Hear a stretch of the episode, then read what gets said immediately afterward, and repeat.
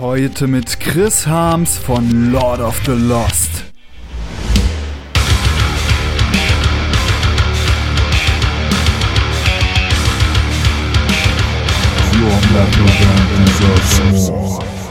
Ja, das bin auch ich. Ich fühle das richtig. Ich fühle das. Es ist wie so, wie jedes Kind mal Batman sein will. So ist, ist, bin ich in der Funktion als Sänger von Lord of Lost. Das ist so mein, mein feuchter Batman-Traum. So, ja, aber das, der hat in meinem Privatleben eigentlich nicht wirklich was verloren.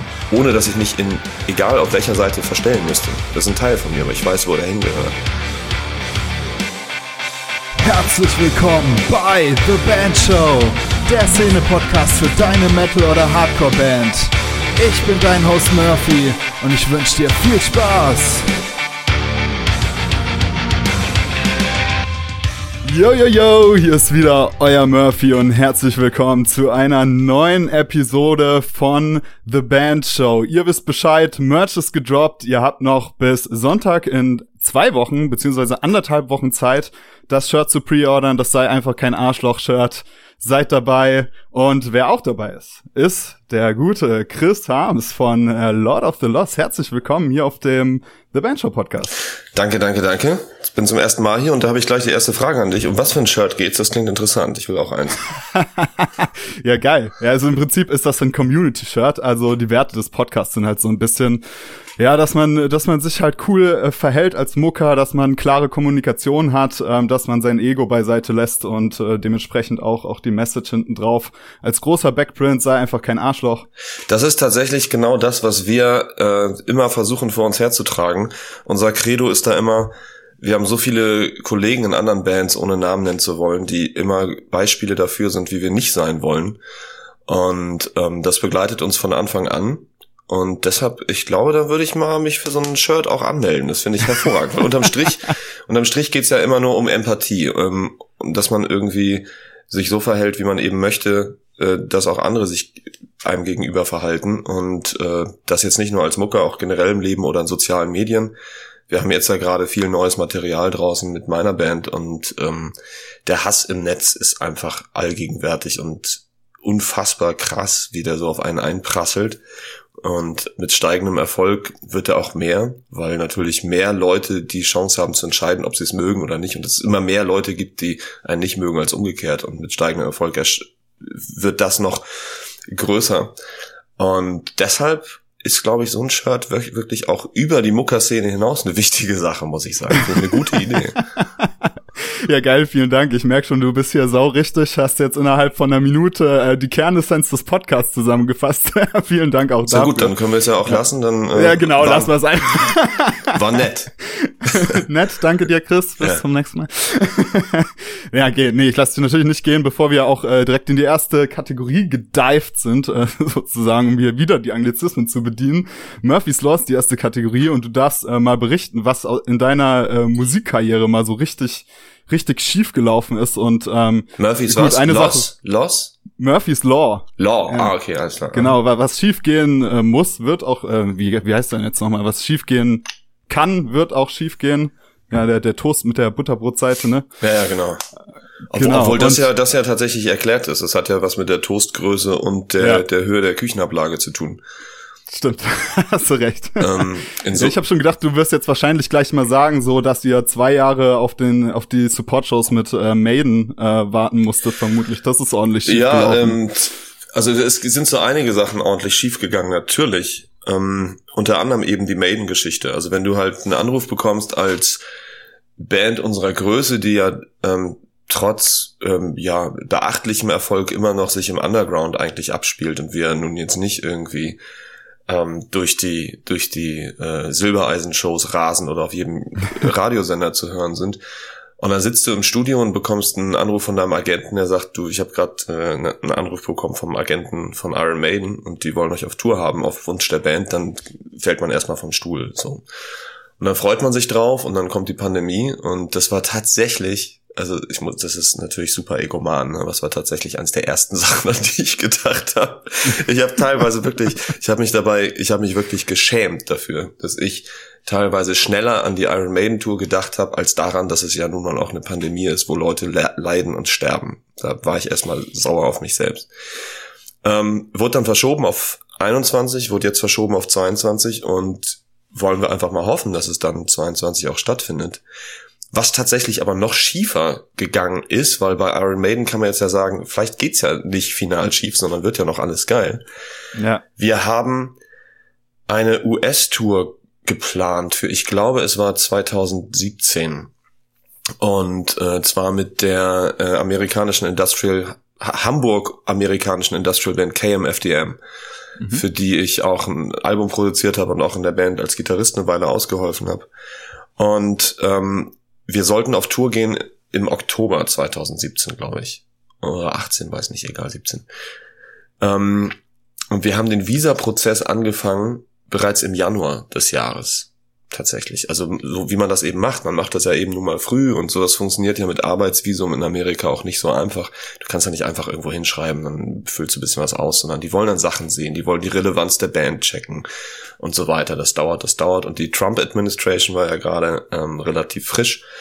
Und die haben da ja so ein Exempel statuiert in diesem Jahr, ähm, dass sie halt diverse Bands aus dem äh, Ausland, aus amerikanischer Sicht, äh, nicht reingelassen haben. Zum Beispiel auch bei diesem Festival, dieses South by Southwest oder wie das heißt, ähm, haben die irgendwie 35 Nicht-US-Bands abgelehnt und so weiter. Und wir waren genau in diesem Run drin, wo die so ein Exempel statuiert haben.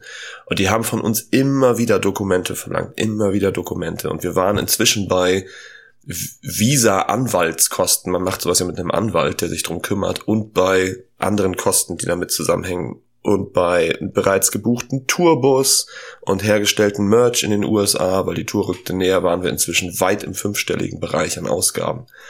Ja, und dann hieß es zehn Tage vor Abflug, ja, wir brauchen jetzt aber nochmal die Dokumente. Müssen, können aber nicht vor dem Datum eingereicht werden. Und dieses Datum, wo die eingereicht werden sollten, war bereits in der Mitte der Tour. Das heißt, es war eine passive Absage, ne? eigentlich eine Sabotage dieser Tour. Und das hat uns halt natürlich richtig den Boden unter den Füßen weggerissen. So eine einmonatige Tour mit einer dort großen Band, die wir supporten sollten. Ich glaube, das war so eine der Sachen, die am schiefsten gegangen sind, tatsächlich. Das war krass. Das war richtig ja, krass. krass. Ja, aber auch in teilweise, also ihr konntet ja dann auch rückwirkend vermutlich auch nichts an der Situation irgendwie irgendwie ändern. Also nee. ihr habt euch ja frühzeitig gekümmert und das ist an der Stelle ja auch ein wichtiger Hinweis. Ich meine, internationales Touring, seien wir realistisch, äh, wird relativ schwer sein in nächster Zeit. Ja, aber grundsätzlich, wenn es wieder Thema wird, sich um solche Anzei äh, Angelegenheiten noch frühzeitig zu kümmern, ist halt auch auch super wichtig. Genau, ich, also weiß, ich, ich, weiß nicht, wie das jetzt dann sein wird, aber generell ist natürlich mit USA und, und Arbeitsvisa und so immer so eine Sache und deshalb, man hat früher mal gesagt, na, ein halbes Jahr, dann bist du safe und wir haben halt gedacht, naja, die Tour ist im Oktober und fangen wir halt im Januar an. Wir machen immer alles relativ deutsch irgendwie so überpünktlich. Und dass das dann nicht geklappt hat, das war schon hart. Also allen da draußen fangt solche Sachen wirklich einfach früh an.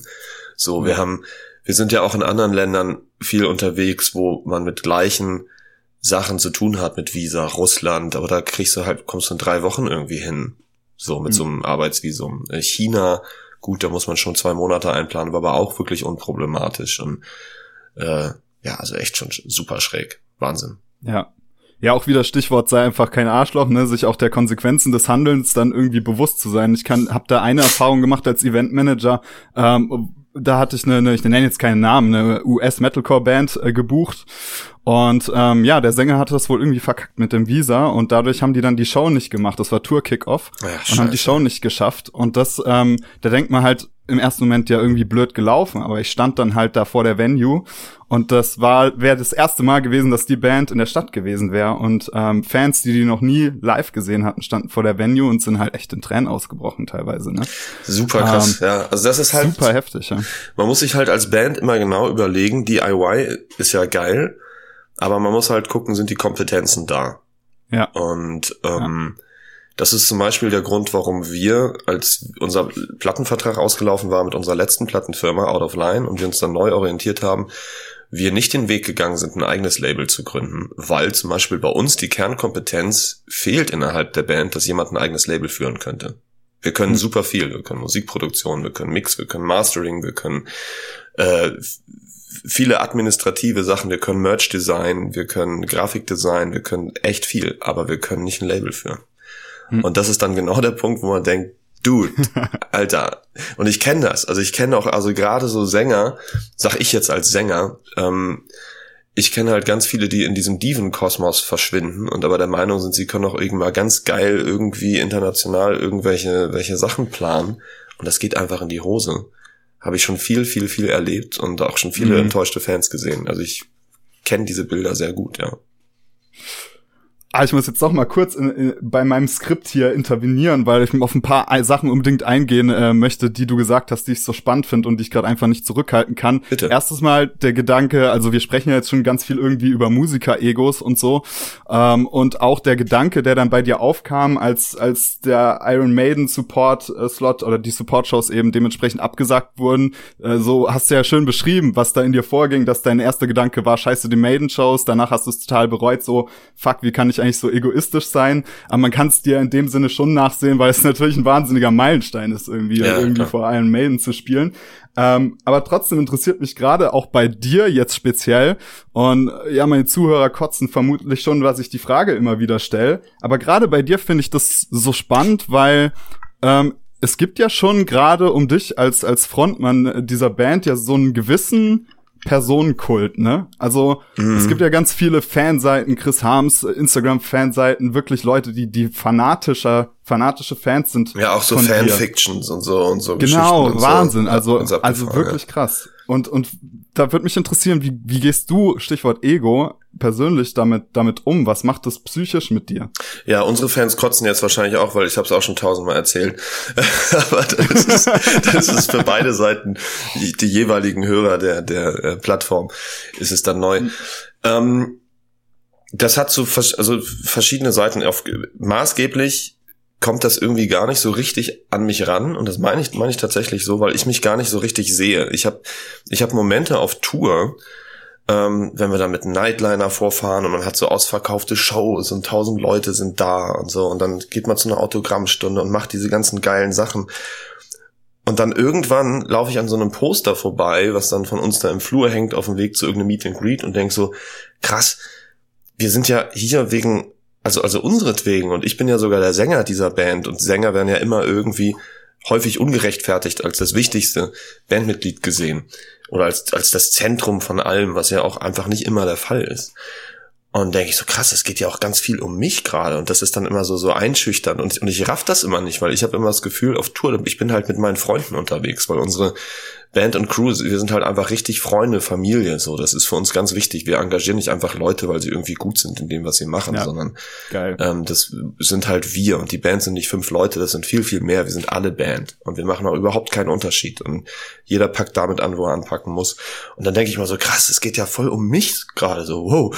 Und äh, das raff ich immer so gar nicht. Und dann spielt mhm. man die Show und die Leute sind da und ich gehe von der Bühne und habe häufig das Gefühl, so, oh, gleich kommt die Hauptband. Und denke so, ach nee, wir waren das ja. Also ich, ich verstehe das häufig gar nicht und ich glaube, das ist ganz gesund. Ja, Auf der anderen Seite ist es so, dass ich zu Hause, äh, ich bin ja auch Familienvater, ähm, eigentlich gar keinen richtigen Platz für Lord of Lost lasse, es sei denn, ich werde gefragt. Also ich, mhm. ich setze mich nicht an den Tisch und erzähle, was, was Papa jetzt so alles Geiles gemacht hat und so. Es sei denn halt, ich werde gefragt. Und ich habe auch kein, äh, alle CDs und irgendwas, die ich im Archiv habe, die stehen auch nicht fett in irgendeiner Vitrine, sondern die stehen in irgendeiner Ecke im Schrank für mich als Archiv. Es hängen auch keine Bilder von mir, irgendwelche Poster oder sonst was, sondern außer eins, das ist irgendein selbstgemaltes Bild von einem Fan, was ich mal mitgebracht habe, das lag dann rum, mein Sohn hat das gesehen, er war drei und sagte, oh Papa, cool, das bist ja du und er wollte sich das aufhängen, das hängt bei ihm halt. Und deshalb nehme ich das nicht so richtig wahr und das hat aber, glaube ich, maßgeblich damit zu tun, dass der gewachsene, langsam, langsam wachsende Erfolg dieser Band begann, als ich schon über 30 war. Ich bin jetzt mhm. 41. Also ja. wäre ich irgendwie mit Anfang 20 oder noch früher in sowas reingerutscht, dann wäre ich, glaube ich, gerade ein echt krasses Arschloch geworden. Ähm, weil natürlich da auch ein Suchtpotenzial hintersteckt. Da komme ich zum nächsten Punkt. Ich habe diese Zeiten der Sucht schon lange hinter mir gelassen. Ich habe meine ähm, Drogenerfahrung intensiv innerhalb eines Jahres, als ich Anfang 20 war, durchgerockt ähm, dann nie wieder irgendwas genommen. Ich trinke auch seit dreieinhalb Jahren keinen Alkohol, ähm, weil ich irgendwann auch darauf keinen Bock mehr hatte. Und ich bin einfach sehr geerdet und wirklich sehr ruhig und sehr easy und kenne eben auch die andere Seite, gerade als Musikproduzent, wo ich eben auch viel mit Sängern arbeite. Und ich diese Rolle und dieses Exaltierte auf der Bühne mit dem vielen Make-up und dieses Protzige und wir sind die geilsten und boah, so krass und so, das, das genieße ich in Form einer Show in Musikvideos als Darsteller auf der Bühne. Und ja, das bin auch ich. Ich fühle das richtig. Ich fühle das. Es ist wie so, wie jedes Kind mal Batman sein will. So ist, ist, bin ich in der Funktion als Sänger von Lord of Lost. Das ist so mein, mein feuchter Batman-Traum. So, ja, aber das, der hat mhm. in meinem Privatleben eigentlich nicht wirklich was verloren. Ohne dass ich mich in, egal auf welcher Seite, verstellen müsste. Das ist ein Teil von mir, aber ich weiß, wo der hingehört. Mhm. Und ich weiß, dass das auf viele nicht so wirkt. Ich wecke den Anschein auf viele, ich sage echt, das super abgehobene, arrogante Arschloch. Verstehe ich, wenn man das von außen so betrachtet. Und ich jetzt auch nicht der Typ bin, der immer so lächelt. Und wenn ich lächle, dann gehen meine Mundwinkel auch nicht so richtig nach oben, sondern nur zur Seite. und ähm, deshalb, ich bin halt nicht so der Strahlemann, der dann auch Backstage jeden so, hey, na und bla, sondern ich bin halt dann auch gern mal für mich außerhalb der Bühne und das verstehen Leute nicht, weil der Sänger muss ja immer so voll an der Front sein und so. Und wenn man da ein bisschen ruhig ist, ist man halt sofort arrogant und blöd und ja. eingebildet. Und ja. Das ist alles okay. Und ich habe Spaß daran, diese, das irgendwie zu beobachten, was da so passiert mit diesem Personenkult und so. Und das ist, ist, ist, ich, ich finde das schön, das ehrt mich irgendwie. Und ich liebe, dass, dass die Fans da so kreativ werden und sich da so ausleben können. Aber ich muss mir das nicht alles reinziehen und mir alles durchlesen oder so über mich. Mhm. Das, das ist auch so ein bisschen so eine Schutzbarriere. So. Ja. Ja, krass. Also ich denke, was dich da halt auch vor allem schützt, ist tatsächlich diese Wertschätzung, die du nochmal betont hast gegenüber der Crew, ne? Also Crew Love ist True Love und so. Also ist ja völlig klar, dass wenn du, wenn du irgendwie ja fast schon Liebe, also jeder, der mal auf Tour war, der, der kennt dieses Gefühl, ne? Diese Verbundenheit mit der, mit der eigenen Crew, was die jeden Tag leistet, das zu beobachten, ist ja, ist ja mega geil und es schützt vor allem ähm, wahnsinnig, finde ich, weil einem das hilft, die Dinge realistisch einzuordnen und sich nicht von, von so einer, ja, nicht greifbaren Faszination Informationen irgendwie mitnehmen zu lassen. Ne? Ja, vor allen Dingen, es ist tatsächlich auch so, dass, dass die Grenzen da wirklich ähm, sich also total vermischen, auch auf privater Ebene. Also Band und Crewmitglieder wohnen zum Teil zusammen.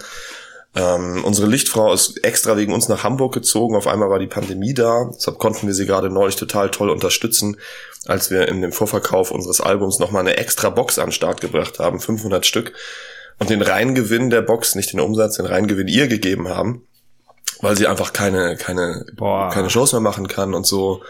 Das war halt irgendwie geil, ähm, sowas zu machen. Unser Gitarrist Pi, der seit äh, Ende 2016 in der Band ist und für unseren Gitarristen davor übernommen hat, der aus beruflichen Gründen ähm, einfach, ja, der einfach keine Zeit mehr hatte für professionelles Musikmachen. Der Pi, der war vorher anderthalb Jahre Gitartech sein Gitartech und der hat ist einfach an die, an die Stelle getreten und so. Deshalb ist ja. da es, da gibt's einfach keine keine Grenzen. So und und auch alle außer Band oder fast alle außer Band arbeiten ansonsten neben der Band im Veranstaltungsbereich, also auf und abbauen oder Pi zum Beispiel ist auch äh, Gitartech von Guano Apes und äh, die anderen arbeiten auf, auf Festivals als Tontechniker, als Stagehand, als Rigger oder keine Ahnung, nee, Rigger nicht, das war das war jemand anders, sorry. Ähm, also wir sind da alle voll am Start so und ja. ähm, da bricht man sich auch keinen Zacken aus der Krone. Ich kenne nämlich auch viele Kollegen, die sagen, ah, das kann ich jetzt nicht mehr machen, wenn man mich dann so sieht, wenn ich dann da so ein Schlagzeug auf und abbaue für so eine andere Band und dann fotografiert das wer und so, dann fällt ja so meine Fassade zusammen. Dann denke ich so, ey, Alter, deine Fassade ist gerade nur durch deine Aussage sowas von zusammengefallen. ja. Und ähm, ja. Also so ja, sehe ich voll. das halt. Da gibt's ja kein richtig und kein falsch. Das muss jeder machen, wie er will. Ähm, und ich verstehe auch die großen glamourösen Zeiten der unnahbaren ähm, Rockstar-Figuren und so ähm, fand ich mit 20 auch geil. Und ich dachte auch mit 20, so muss ich sein, wenn ich mir Interviews anschaue von meinen ersten Bands, wo mich kein Arsch kannte und ich saß da so rum und dachte, ich bin irgendwie der, der King. Also echt unangenehm. Ähm, das ist nicht unser Weg. So. Ja. Er ist tatsächlich auch, äh, okay, da trifft mir wahrscheinlich zu weit ab mit dem Thema, aber irgendwie eine Mainstream-Geschichte. Ich finde, das hat sich ja teil mit diese, teilweise mit diesem unnahbaren bisschen in den Hip-Hop-Bereich verlagert oder die Musik, die jetzt Mainstream ist. Und der Subkultur ist halt Authentizität irgendwie einfach viel wichtiger geworden. Aber lasst uns ein bisschen weiterkommen. Ja. Ähm, weil du bist ja schließlich auch hier, weil ihr eine neue Platte rausgebracht habt Stimmt, ähm, ja. am 2. Juli. Äh, Judas, ähm, ich, witzige Geschichte dazu. Ich bin, äh, bin am Freitag mit der Platte auf den Ohren so zum Gym gelaufen und die Sonne hat so geschienen und die und hab sogar Schmetterlinge gesehen. Es war total wahnsinnig. Äh, guckst so auf den Fluss und, und hör so eure Platte und und das, ich glaube, dafür wurde der Begriff kognitive Dissonanz gemacht. also das war wirklich geil. Also jedes Mal, wenn ich geblinzelt habe, habe ich das Gefühl, okay, ähm, ist das jetzt gerade wirklich die Welt oder äh, kommt hier gleich ein Jump Cut und alles brennt und überall äh, lodern Blätter in Flammen oder so. Geil. Also echt, echt stark, äh, was was dieses Album in mir ausgelöst hat. Vor allem, weil ich, äh, weil ich nicht gedacht hätte, ähm, äh, dass das mich äh, so trifft, weil das jetzt auch musikalisch ähm, ehrlich gesagt gar nicht so meine Ecke war. Aber es ist ein, echt eine geile Platte geworden und man merkt den Approach, äh, mit dem ihr rangegangen seid. Ähm, und du hast auch schon in anderen Interviews gesagt, das wäre jetzt irgendwie so ein, so das, das, das Ding, worauf es jetzt hinausläuft, so eine Art äh, euer Meisterwerk, euer, euer Ding. Wie meinst du das? Habe ich das gesagt? Ich äh, haben das nicht. Ich glaube, das haben maßgeblich andere gesagt, oder? Ich also mag sein. Also ich empfinde es einfach bis jetzt als das ähm, Meisterwerk im Sinne von ja, Meisterwerk klingt so falsch. Ich, ich, Ja, ich glaube, es war auch nicht der ich, ich glaub, Begriff, das also habe ich ich, da auch ja, ich glaube, den das habe Mund ich auch wirklich lassen. nicht gesagt. Ja. Ähm, komme ich gleich zu. Ich will kurz eine Sache nochmal sagen, wo du sagst, äh, hast das Gefühl, du hast geblinzelt und auf einmal dachtest du, okay, bin ich hier gerade in der Welt oder in einer anderen. Das ist schön zu hören, das ist das größte Kompliment, weil das war ein bisschen das Ziel. Wir wollten so eine Art Ach. Kinofilm für die Ohren eigentlich machen. Deshalb, die Ja, Songs geil. gehen auch so ineinander über und du kommst in so eine ganz krasse Grundstimmung. Du hast die Aufteilung auf die zwei CDs, gibt's ja keine andere Chance wegen der Spiellänge. Hast halt auch diese Pipi-Pause wie bei den äh, Herr der Ringe Überlänge-Filmen. Ja? Das heißt, du Mhm. kannst, hast, bist auch in der Lage, zwei Spannungsbögen aufzubauen. So und ähm, also das ist tatsächlich das Schönste zu hören. Ähm, was dieses Meisterwerk angeht, um es mal jetzt so dreist zu sagen, wir haben bei diesem Album einfach alle Register gezogen, auch technisch, die man hätte ziehen können, weil diese ähm, Pandemie uns Zeit gegeben hat und wir keine Ausrede hatten zu sagen, ja, dann machen wir halt ein, irgendwie ein Album mit zwölf Songs, sondern wir haben gesagt, wir müssen jetzt wirklich reinhauen. Wir hatten auf einmal 100 Shows weniger zu spielen. Wir haben gesagt, dann lass uns die Zeit anders nutzen. Klar, ich habe auch im Studio viel zu tun mit anderen Produktionen und Künstlern, aber wir haben gesagt, wir machen es jetzt richtig. Wir schreiben nicht einfach Songs und wenn es genug werden, dann machen wir sie halt alle drauf, sondern wir haben mit Anlauf geplant von Anfang an ein Doppelalbum. Konzipiert und geschrieben. Und wir haben uns Regeln aufgestellt. Wir haben gesagt, wir möchten eine ganz bestimmte Klangwelt schaffen und auch einen ganz bestimmten Anspruch an uns legen. Ergo, sakrale Elemente, Stichwort Kirchenorgel. Wir werden uns in keinster Weise mit irgendwelchen Plugins begnügen und einfach sagen, ja komm, wir haben hier einen geilen Orgelsound aus irgendeinem Keyboard oder ein Softwareinstrument. Sondern wenn wir eine Kirchenorgel wollen, dann gehen wir in eine Kirche und nehmen die auf. Streicher nehmen wir echte Streicher auf. Chor nehmen wir echten Chor auf. Dann kann der auch Worte singen. Und nicht nur A und O oder irgendwelche lateinischen Phrasen aus irgendwelchen Softwareinstrumenten. Ähm, Drum Samples, große Hallräume, nö. Sample Libraries von Leuten kaufen, fuck it. So, also wir gehen in große Tiefgaragen und ähnliches und nehmen einfach Drum Samples auf mit allem, auf was man draufhauen kann und lassen die später dann anträgern von dem live gespielten Schlagzeug oder bauen daraus zusätzlich Beats, wo man dann die Nachhalllängen auch von Part zu Part, von Refrain zu äh, Strophe bauen kann, je nachdem, welchen, aus welchem Raum man dann die Snare Drum nimmt, die man da aufgenommen hat. Und also wir haben es wirklich so, Ja, nice. so weit geführt. Ähm, Gitarrensound haben wir uns auch eingeschränkt. Wir haben gesagt, wir wollen keinen typischen Metal-Gitarrensound, damit wir nicht in diese typischen da daka daka daka Riffs irgendwie reinkommen, sondern wir wollen die Gitarre mehr als irgendwas zwischen verzerrten Bass und flächiger Gitarre verstehen und haben uns nur die, mit diesem äh, Plasma Pedals, mit dieser, dieser Fasszerre begnügt, wo Mhm. man anders spielen muss. Man muss sein Instrument neu lernen. Und dementsprechend ist diese Platte vom Aufwand her einfach so, dass wenn du ein elektronisches Signal hörst auf der Platte, äh, nee, anders gesagt, wenn wir ein Keyboard benutzt haben auf der Platte oder ein Softwareinstrument, dann wirklich nur für elektronische Klänge. Wir haben nicht Electronics benutzt für scheinbar echte Klänge. Und das gibt dir natürlich, also dieses, dieses, dieses sich reduzieren auf nur bestimmte Sachen sind erlaubt, eröffnet auch wieder einen ganz anderen kreativen Horizont, weil du ganz anders arbeiten musst und Sachen zu Ende ja. denken musst und auch als Band eine ganz andere Erfahrung machst, wie sie es in 70ern machen mussten, wenn sie eine Kirchenorgel aufnehmen mussten. Und du auch selber ein anderes Gefühl und einen Respekt zu dieser Platte bekommst und zu der Arbeit. Der 0815-Hörer, der wird es vermutlich nicht hören, weil machen wir uns nichts vor. Ein Softwareinstrument Kirchenorgel klingt geil. Es gibt heutzutage keine schlechten Softwareinstrumente mehr, nur noch andere. So weißt du so. Mhm. Und das war halt, das ist, deshalb ist es für uns wahrscheinlich irgendwie ein Meisterwerk, so. Mhm. Ja. Ja, vermutlich auch für dich dann ganz persönlich irgendwie ein Schritt raus aus der Komfortzone, denn gerade du, du bist ja auch Produzent und im Alltag arbeitest du vermutlich, gehe ich mal von aus, weil das ja auch das ist, was die Bands wollen und bezahlen können, ähm, viel mit, mit Plugins ähm, und so weiter. Das kommt drauf an. Also wir haben ja bei uns im Studio äh, in den Chameleon Studios in Hamburg riesige Sachen. Also mhm. ähm, wir machen natürlich Zeit ist Geld und einige Produktionen haben mehr Geld, andere, andere weniger. Deshalb von kleinen lokalen Bands bis hin zu äh, Nino De Angelo oder äh, Heaven Shall Burn oder Deep Purple, das war bei uns super viel im Studio los. Also da werden teilweise Produktionen gemacht, da schlacker ich mit den Ohren und sage, das würde ich auch gerne mal machen. Ne? Ah, aber okay, okay, aber ja, ich ähm, mhm. natürlich, ich weiß auch, wie man das das gleiche Album hätte für ein Zehntel des Preises produzieren können. Ja, ja, ja.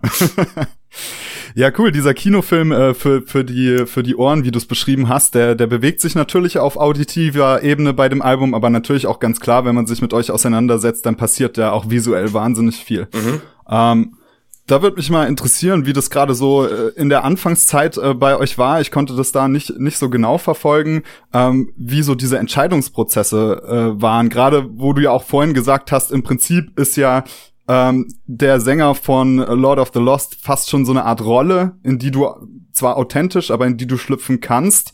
Ähm, ist das, ist das ein Grund gewesen, mit Grund zu sagen, okay, wir, wir bauen diese visuelle Ebene auf, um auch wirklich ja, einfach nicht 100% wir selbst sein zu müssen, sondern einfach was, was darstellen zu können, was wir vielleicht gar nicht sind? Nee. Ähm, so würde ich das nicht sagen. Also, weil es ist nicht das, was wir nicht sind, sondern mhm. es, es kehrt eine andere Facette aus dir heraus. Also jeder, ähm, keine Ahnung, es, es beginnt teilweise schon bei Schuhen. Ja, du hast in mhm. Turnschuhen ein anderes Körpergefühl als in Stiefeln oder in Anzugsschuhen. So, ziehst dir einen schicken Anzug an und dazu Turnschuhe, hast du nicht dieses Gefühl. Kaum ziehst du so Anzugsschuhe an, die sind vielleicht ein bisschen eng, die kneifen so ein bisschen, aber man steht darauf anders, man läuft anders. Auf einmal hat man das Gefühl so, hey, ich fühle mich gerade echt so richtig so, so schick. Ja, und das, also das, das macht was mit einem. Und das ist ja trotzdem nicht weniger man selbst, finde ich zumindest. Sondern es, es, ja. es gibt dir ein anderes Gefühl. Und das Gleiche passiert irgendwie mit Make-up. Und uns war von Anfang an klar, dass, dass wir, ähm, ja, dieses We look like we sound and the other way around irgendwie, dass äh, das irgendwie zusammengehört, dass wir Lust haben auf ein Gesamtkunstwerk, weil diese Musik emotional eine Tiefe für, für uns hat. Andere sagen, ach, Larifari, Gothic, irgendwas, leck mich am Arsch, interessiert mich nicht. Aber für uns natürlich, sonst würden wir es ja nicht machen, kann es da emotional nicht tiefer gehen. Und wir wollen dementsprechend uns auch so fühlen. Und wenn ich jetzt mit Jeans und hellem T-Shirt und Turnschuhen auf die Bühne, Bühne gehe und diese Songs performe, die auch eine, eine Theatralik haben, die ich auch fühlen muss, dann wird das dadurch nicht ausreichend unterstützt. Das funktioniert mhm. im Studio für mich, weil ich kann die Augen zumachen und so und alles cool. Ich muss jetzt nicht im Studio irgendwie Make-up anlegen, gut zu singen oder so. Aber das in der Außenwirkung oder Musikvideo ist was anderes. Und das ist nicht klar, es ist auch ein Statement und eine Rolle und bla bla bla, aber maßgeblich ist, hat es was mit dem Gefühl zu tun. Und ich verstehe genauso auch Bands wie, keine Ahnung, sagen wir, was weiß ich, Sportfreunde Stille oder so, die dann da eben mit, mit äh, ja, Jeans und T-Shirt auf hingehen. Da wäre es total komisch, wenn die auf einmal wie wir mit so theatralischem Make-up kommen und so und dann aber so mit, wie sie halt so singen und man singt so, wie man redet und so. Das ist ja auch irgendwie eine, ja. eine, eine Art. Und ich meine, man muss nur an Grunge denken, da weiß man, dass man dieses, ich bin so ganz normal und eigentlich ziehe ich nur meinen Pulli an, den, der so rumlag das kann auch zu einem Image werden. Also da wird dann ja. auch noch mal noch mehr rein in Pulli gemacht, damit halt Kurt Cobain noch ein bisschen abgefuckter aussah, als er vielleicht in den Anfängen überhaupt war. Und das hat alles was mit Körpergefühl zu tun. Und hm. von mir war von Anfang an klar, auch vor Lord of Lost, dass das mein Approach ist, um mal in, bei Anglizismen zu bleiben, äh, wie ich für mich selber Musik verstehe, wie ich Musik machen will. Ich hatte viele Bands, äh, Elektro-Projekt im Düsterbereich, äh, quietschige, bunte, glitzernde Glamrock-Bands und so weiter. Ich bin einfach nur mal aufgewachsen mit Sachen, dass eben David Bowie und Kiss und solche Bands und dann Ende der 90er Marilyn Manson sehr früh da waren.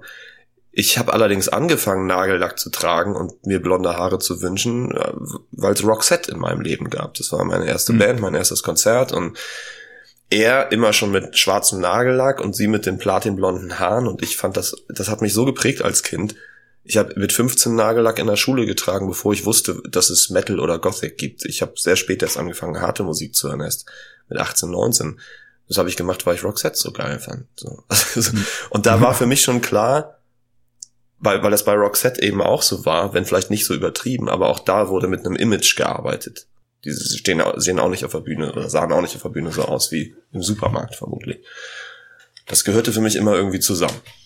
Ja. Ja, Stichwort auch Watzlawick, ne? Du kannst nicht nicht kommunizieren, egal was du trägst, das sagt irgendwas aus. Und ähm, es gibt zwar immer noch ein paar äh, True Norwegian Black Metal Bands, die meinen, sie würden, sie wären 100% äh, true und authentisch, aber äh, gerade in dem Bereich wird ja extrem viel kommuniziert.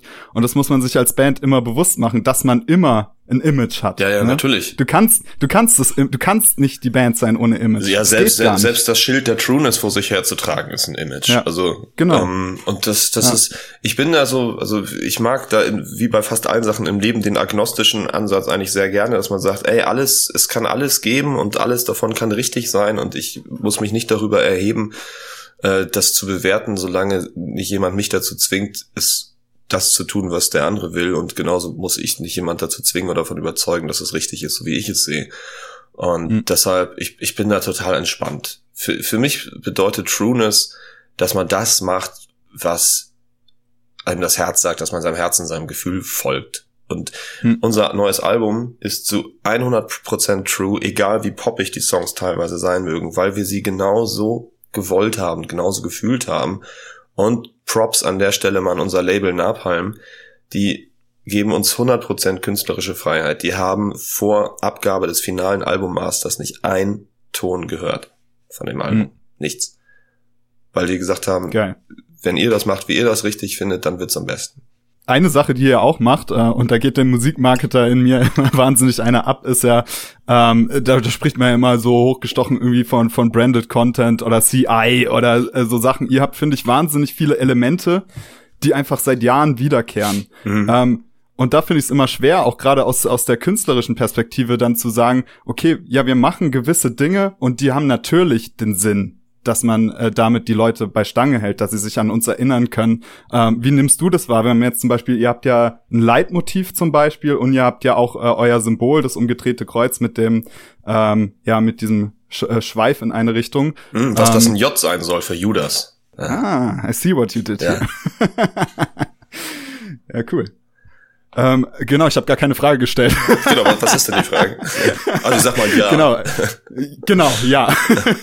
nee, also die Frage wäre tatsächlich, ähm, aus welcher Intention ähm, heraus ähm, habt ihr habt ihr das etabliert? Ähm, was war eure Absicht dahinter, ähm, so wiederkehrende Elemente einfach einfach zu haben?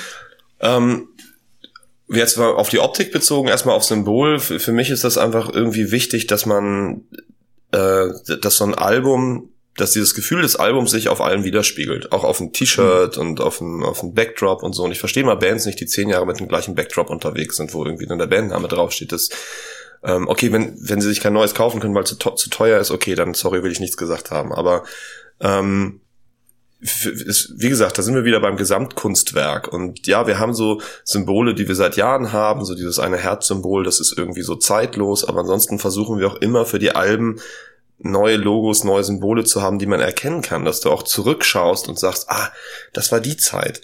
Äh, genauso wie, keine Ahnung, das Super Mario Spiel auf der NES früher oder auf der Nintendo 64 oder so auch ein anderes Symbol und Cover hatte und du das so einordnen kannst, irgendwie mhm. in so Zeiten. Ähm, das, deshalb ist uns das irgendwie wichtig, dass das Grundgefühl stimmt. Und zum Beispiel, da sind wir wieder bei dem, mach das, was, was dein Herz dir irgendwie sagt, dass irgendwie unser, ein älteres Logo, für mich, das hätte ich nicht jetzt auf das neue Album draufgepackt, weil ich das emotional mhm. mit ganz anderen Songs verbinde. Da muss dann irgendwie was, was, was Neues her.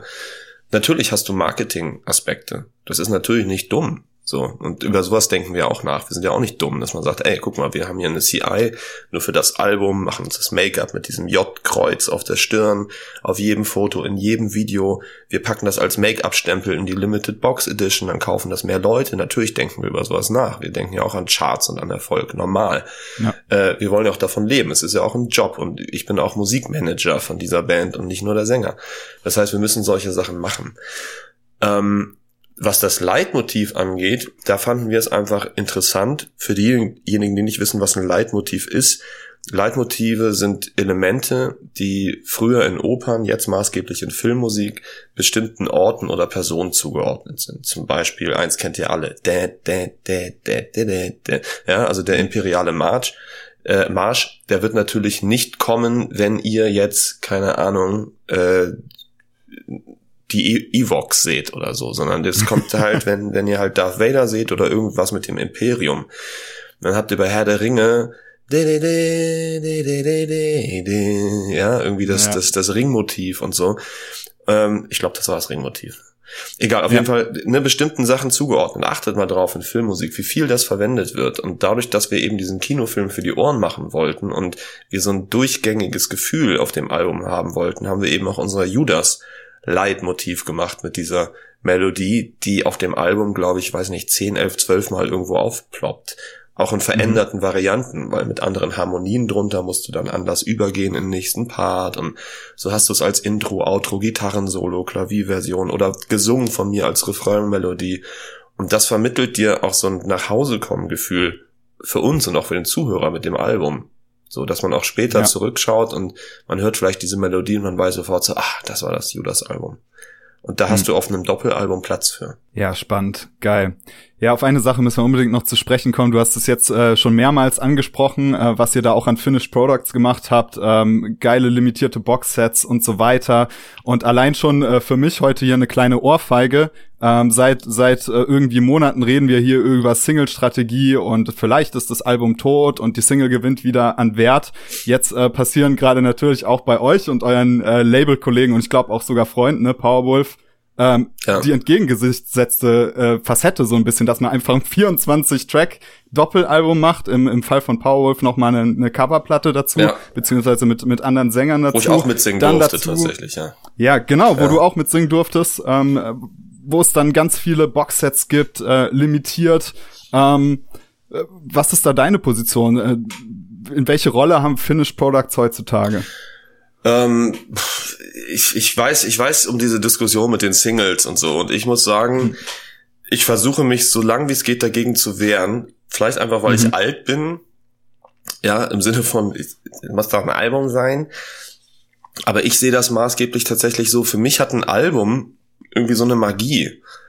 So, genauso wie ich mich auch auf einen, auf einen großen Kinofilm irgendwie freue oder eine neue fette Serie oder so. Und wenn man dann so ab und zu dann einfach mal so einen Song droppt oder so zwei oder drei man kann gar nicht so richtig eintauchen. Okay, es mag sein, dass die Leute besser bei der Stange hält und irgendwie marketingtechnisch besser ist und auch dann auch billiger und bla.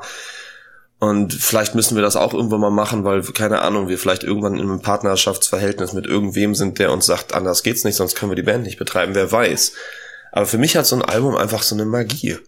Mhm. Also so ein, so, ein, so ein Gesamtding, auf das du eben guckst und so ein, so ein Gefühl hast. Und weil ich selber dieses Gefühl noch kenne, wenn ich so oft meine Lieblingsbands gerade aus der Jugend zurückgucke, dann muss ich nur an ein bestimmtes Album denken und mein ganzer Körper hat bereits so ein Gefühl zu diesem Album. Ein Lebensgefühl, eine ja. Erinnerung, Geruch, eine Farbe, keine Ahnung. Also man hat ja so Sachen, die man mit verbindet.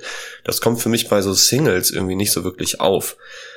Wenn man sowas in ein interessantes Konzept packt, dann muss ich sagen, finde ich schon wieder interessant. Zum Beispiel äh, Freunde von mir, so ein Alternative Electro Projekt äh, Aesthetic Perfection, ähm, extrem geile Musik. Die haben das jetzt als Konzept gemacht, dass sie gesagt haben, ja, Pandemie, scheiß, was machen wir? Wir machen quasi so ein Album, so Piece by Piece, zwölf Monate, zwölf Singles und ja. viel über Patreon und so nehmen sich dann eben einen Monat immer Zeit und streamen dann auch teilweise, glaube ich, Produktionsschritte und keine Ahnung oder was und machen zu jedem Song ein Video und also so mhm. Heidenaufwand dadurch wieder und irgendwann kannst du es kompilieren und hast dann halt dein zwölf Video, zwölf Track Album, was mal ein, ein Jahresprojekt war. Sowas fände ich wieder spannend. Im Kontext mhm. von Lord of Lost, wenn ich mir jetzt vorstelle, wir machen, keine Ahnung, ein Weltreisealbum. Wir sind auf Tour oder machen einfach eine Weltreise und sagen, wir fahren durch zwölf Länder, die wir geil finden und produzieren in jedem Land unter den dort ja, vorliegenden Umständen in irgendeinem Studio, was wir uns dort spontan vor Ort suchen, weißt du, so als Challenge, einen Song, bringen den raus, müssen da ein Video machen oder so. Alles geil. Aber hier so rumsitzen und ab und zu mal so eine Single droppen und dann aber irgendwie sich damit rühmen, dass man eine Band ist, die irgendwie mit, mit gro großen Geschichten und, und einem coolen Gesamtkonzept aufwarten kann, fühle ich mich nicht wohl mit. Ja. Ja, mit dem, was du sagst, ne, dass so ein Album natürlich auch so, eine, so einen emotionalen Aspekt einfach hat, der durch Singles einfach nicht äh, ja zu erzeugen ist oder zu generieren ist. Ähm, damit kann sich, denke ich, jeder, der hier zuhört, identifizieren. Was ich aber auch spannend finde, dass gerade auch was jetzt äh, die Szene angeht, und mit Szene meine ich jetzt keine Subkultur, äh, sondern nehmen wir mal alles, was Gitarrenmusik ist, irgendwie dazu, zu diesem Szenebegriff, ähm, dann finde ich das ja schon spannend, dass, äh, wenn man das auch aus kommerzieller Sicht betrachtet, jetzt gerade auch euch ja eure Vorverkaufszahlen und so, äh, kenne ich nicht im Detail, aber ich weiß, dass da viel ausverkauft ist. Und ich weiß auch, dass bei Powerwolf viel ausverkauft mhm. ist. Um, ähm, und natürlich äh, kannst du Singles nicht, nicht physisch verkaufen. Nee, auf jeden Fall nicht, nicht so leicht. Es sei denn, man denkt sich jetzt mhm. wieder irgendwas Neues aus. Also wir, wir reden jetzt ja auch über Sachen, zum Teil, die vor fünf Jahren noch unvorstellbar waren. Und man denkt so, ach, sowas geht jetzt auf einmal. Wer weiß, was da passiert. Und ja, also das ist natürlich, also die, die Frage ist so, was ist am, also wenn wir jetzt mal nur über Business reden, ist jetzt die Frage, was ist tatsächlich am Ende lukrativer? Ich glaube, das hängt wieder ganz stark einfach von der Fanbasis ab. Weil ich weiß zum Beispiel, dass viele von unseren Fans, wenn nicht sogar die meisten, dieses Gefühl, dieses, dieser Magie eines Produktes teilen. Und dementsprechend auch dann mehrere Box Editions kaufen und eben auch noch die Vinylbox dazu wollen, obwohl sie die CD schon haben, einfach weil dieses Gefühl, die zu öffnen und sich die anzuschauen, vielleicht irgendwie nochmal eine andere ist. Und ja, ist tatsächlich alles ausverkauft, bis auf Vinyl. Da haben wir noch 100, sonst ist, ist alles weg, sonst haben wir nur noch Wahnsinn. normale Doppel-CDs. Das, ist, klingt schon lustig, ja. eine normale Doppel-CDs. mit, mit einem 40-Seiten-Booklet, das ist unser normales Produkt. Übrigens alles Plastik, plastikfrei, ne? Digipack ohne ja, Plastik, geil, alles ohne Plastik, nur die CDs Plastik und selbst die Vinyls sind bei uns recycelt. So, also ja, geil. Und auch unser Merch ja. ist immer alles nachhaltig und fair und bla und deshalb auch teurer. Egal, das nur daneben. Ähm, ich glaube, das, das hängt. Das The Bandshow Merch übrigens auch, ne? Was? Ja, unbedingt. das The Bandshow Merch sehr, natürlich sehr auch, ja, völlig klar. nee, ich glaube, das hängt, hängt viel mit den Fans zusammen, weil wenn ich mir jetzt so anschaue, es gibt ja gerade auch bei den Deutschrap-Kollegen, ich sehe es ja selber, ganz viel super junges Publikum, so, die wissen teilweise mhm. nicht mal, was eine CD ist oder ja. ähm, wundern sich, warum man tatsächlich für, für Spotify oder sowas Geld bezahlen muss, sagt man, ja, Musik produzieren kostet ja Geld, ach ja, stimmt ja und so. Und da ist es vielleicht der einzige Weg tatsächlich. So, deshalb kann ich dazu gar keine allgemeine Haltung, äh, gar keine allgemeine Meinung mir bilden, wie ich es eigentlich nie kann, muss ich sagen, weil ich immer ja, versuche, es in, in Kontext also, zu setzen. Ja.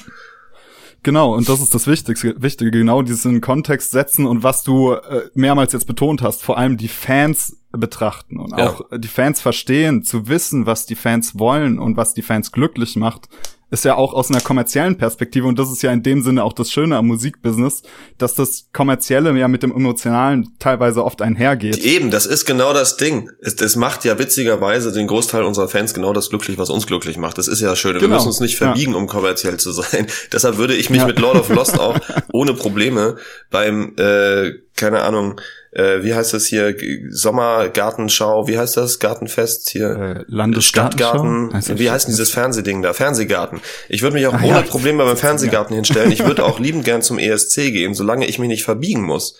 Ist für mich jede Plattform in Ordnung, solange es keine rechtsradikale Plattform ist. Ja, geil, geil. Cool. Ja, ihr habt ja sogar Earbooks gemacht, das kannte ich bis dahin ehrlich gesagt gar nicht. Bestes Format. Ähm, weißt du warum? Weil fast so groß wie eine Vinyl, 28 mal 28 Zentimeter, aber 48 Seiten Booklet. Das heißt, ja. da wo du wieder Bock hast, du, du machst ein, gibst dir die Mühe, ein geiles Artwork zu machen mit den geilsten Grafikern, hast einen großen Bildschirm vor dir, irgendwie werden ja immer größer die Bildschirme, auf denen man arbeitet, sieht alles geil aus und dann hast du hinter dieses 12 mal 12 Zentimeter Mini-Büchlein, wo du eine Lupe brauchst, super ätzend eigentlich. Und bei einem E-Book 28 mal 28 Zentimeter, 48 Seiten Booklet da macht Artwork wieder Spaß. Also ich kann wirklich allen Mucker nur empfehlen, googelt einmal Earbook. Es ist mega. Wir haben damit relativ früh angefangen, als es ganz neu war, vor ein paar Alben. Inzwischen machen das viele Kollegen von uns und alle sind bis jetzt super glücklich. Und ich sehe ja. da tatsächlich eine Zukunft für die CD in diesem E-Book. Absolut. Also nochmal für, für euch da draußen, das E-Book ist äh, im Prinzip äh, Vinylformat, äh, großes Buch, aber dann mit dem Produkt, das letztendlich eine CD ist. Ja. Äh, Finde ich auch. Und das war genau meine Reaktion. Äh, als ich so ein Unboxing von dir gesehen habe, dachte ich so, was ist das für ein geiles Produkt? Ja. Also das ist halt wirklich geil, weil für so jemand wie mich, der nicht mal einen Plattenspieler hat, hier trotzdem alles mit, äh, mit Vinyls voll steht, der aber damit nichts anfangen kann, halt nochmal eine coole, eine coole Geschichte. Du musst es einfach, halt ne? weil, ausreichend teuer verkaufen, weil die Dinger sind halt teuer in der Herstellung. Das heißt, die kosten, ja. ich weiß jetzt nicht, was sie bei uns gekostet haben, 30, 40 Euro irgendwas dazwischen oder 28 oder nee, ich glaube über 30, weiß ich nicht. Ähm, weil die halt in der Herstellung natürlich hammerteuer sind, aber ist auf der anderen Seite, muss man sagen, dann auch wieder chartrelevanter, ne? Hm. Das macht ja. viel aus, ob eine CD jetzt Absolut. 17 Euro zählt oder 34 oder so. Ja. Ja, geil. Ja, cool. Ich würde sagen, wir kommen äh, zur Abschlussrunde, die, die Sekt- oder Selters-Runde. Mhm. Ähm, äh, da geht's im Prinzip um kurze Quick äh, Questions. Da bin ich vielleicht, vielleicht ganz schlecht drin, weil ich, wie gesagt, so ein in Kontext setzen Typ bin. Aber ich, ich, ich gebe mein Bestes. Ja. Genau, im, im Zweifelsfall müssen wir halt dann im Nachhinein wieder relativieren. Ja. Das ist ja auch okay. Gut. okay, es geht los mit ähm, Team Jesus oder Team Judas. Doch, das ist jetzt echt das, das Allerschwerste. Ich würde in diesem Fall jetzt mal sagen Team Judas, weil einfach die Person Judas einfach nicht so platt gelatscht ist und man es da viel, viel mehr zu entdecken gibt als noch über Jesus, weil sich alle immer nur mit der einen Seite der Geschichte beschäftigt haben und die Relevanz des Judas in der Geschichte äh, viel unter den Teppich gekehrt worden ist. Deshalb würde ich in dem Fall sagen Team Judas. Nightliner oder Hotel? darf ich, darf ich eine lange Antwort machen? Ja, Muss komm. ich. Weil, ja. äh, wenn es darum geht, ausgeschlafen zu Shows zu kommen, äh, Nightliner. Weil du verpasst die Reisezeit. Wenn es darum geht, ja. sich wohlzufühlen und tatsächlich irgendwo mal zu entspannen für dich selber, Hotel. Aber deshalb muss ich sagen, auf einer richtigen Tour, Nightliner. War doch gar nicht so lang. ja, für so eine Sekt- oder Selters-Runde schon. Da bin ich mal, muss man ja, darf man ja eigentlich nur ein Wort sagen, glaube ich, oder? Ja. ja, mit Begründung ist bei mir schon, weil wie, wie du sagst, ich relativiere ja auch ja. gerne und äh, setze Dinge in den Kontext. Ähm, Wacken oder WGT? Boah, das ist super unfair, das, das geht nicht. ja, das, das geht nicht. Ich, ich liebe beides und es ist, es ist wirklich so, so verschieden. Und ich bin mhm. so froh, dass wir eine Band sind, die auf beiden Festivals zu Hause sein kann. Geil. Ähm, Catering oder Buyout? Catering, weil wir zum Glück inzwischen äh, uns darum kümmern können, dass das gut ist. Ja, ja, geil und und wichtig. Ja, und wir haben auch da äh, unsere Crew dazu verdammt, dass wir nur noch vegetarisches Catering zulassen, weil ähm, auch wenn nicht alle bei uns äh, vegan oder Vegetarier, also nicht Vollzeit vegan oder Vollzeit Vegetarier sind, wir, wenn einer von uns Fleisch isst und kauft, versuchen das Fleisch aus einer in Anführungszeichen vernünftigen Quelle zu holen, also so vernünftig wie es mhm. halt irgendwie geht und diese Kontrolle hast du auf Touren einfach nicht. Diese ja. Kontrollinstanz fehlt, deshalb gutes Catering und vegetarisches Catering. Ja, geil. Und zum Schluss noch dein Nummer eins Bandtipp äh, für junge Bands. Ganz wichtig, nicht auf dem ersten Erfolg sofort ausruhen und denken, nur weil Rammstein sieben Jahre kein Album machen können, geht das auch. Das machen nämlich ganz viele. Dass sie, sie stecken super viel Energie in, in ein erstes Album, hauen richtig rein und dann ist es irgendwann da und dann denkst du, ja, jetzt, jetzt geht's richtig ab und so und dann am ersten Tag werden auch 100 Alben gekauft, so, zack, erste Welle und dann gar keins mehr und dann fragen sie sich, warum denn nicht, so. Und dann denken sie, ja, aber jetzt war es ja schon irgendwie ganz geil, jetzt mal gucken, die Plattenfirma wird schon berichten. Und dann ist das Album ein halbes Jahr draußen, dann sagt die Plattenfirma, wann kommt das nächste? Und dann überlegen die sich, jetzt müssen wir langsam mal anfangen, Songs zu schreiben. Also eigentlich muss man, so haben wir es am Anfang gemacht und so sehe ich es auch bei vielen anderen Bands nach wie vor, muss man, bevor das aktuelle Album rauskommt, in der Zeit zwischen Mastering und Veröffentlichung sich eigentlich schon mit Songwriting fürs nächste Album beschäftigen, damit man ja. eine gute Schlagzahl halten kann, weil auf euch da draußen wartet niemand, wenn ihr eben nicht Rammstein seid. So. Hm. Genau. Ja, das ist auch so, so öde, dieses Argument höre ich tausendfach immer wieder, ne, warum man was, wenn man zum Beispiel als Rechtfertigung nimmt, nichts auf Social Media zu posten oder so machen Rammstein auch nicht. Ja gut, es sind halt Rammstein. Ja, äh, das ist, das raff ich nicht. Wenn jetzt, keine Ahnung, äh, Madonna ein neues Album rausbringt, so, dann geht sie natürlich damit in einigen Ländern auf die Eins. Selbst wenn sie jetzt 20 Jahre keins rausbringt, dann als alte Frau nochmal wiederkommt. Und die muss auch nicht zwischendrin posten. Wenn die Ärzte sich jetzt einfach überlegen, komm, wir machen jetzt nicht mal ein Jahr nach dem Album Hell, machen wir das Album Dunkel, die hätten dafür nicht mal Werbung machen müssen. Eminem droppt ein Album einfach in der Nacht und hat's niemand gesagt und es ist da. Und jeder spricht ja. drüber. Ja, weil es ist halt Eminem, so. Ja.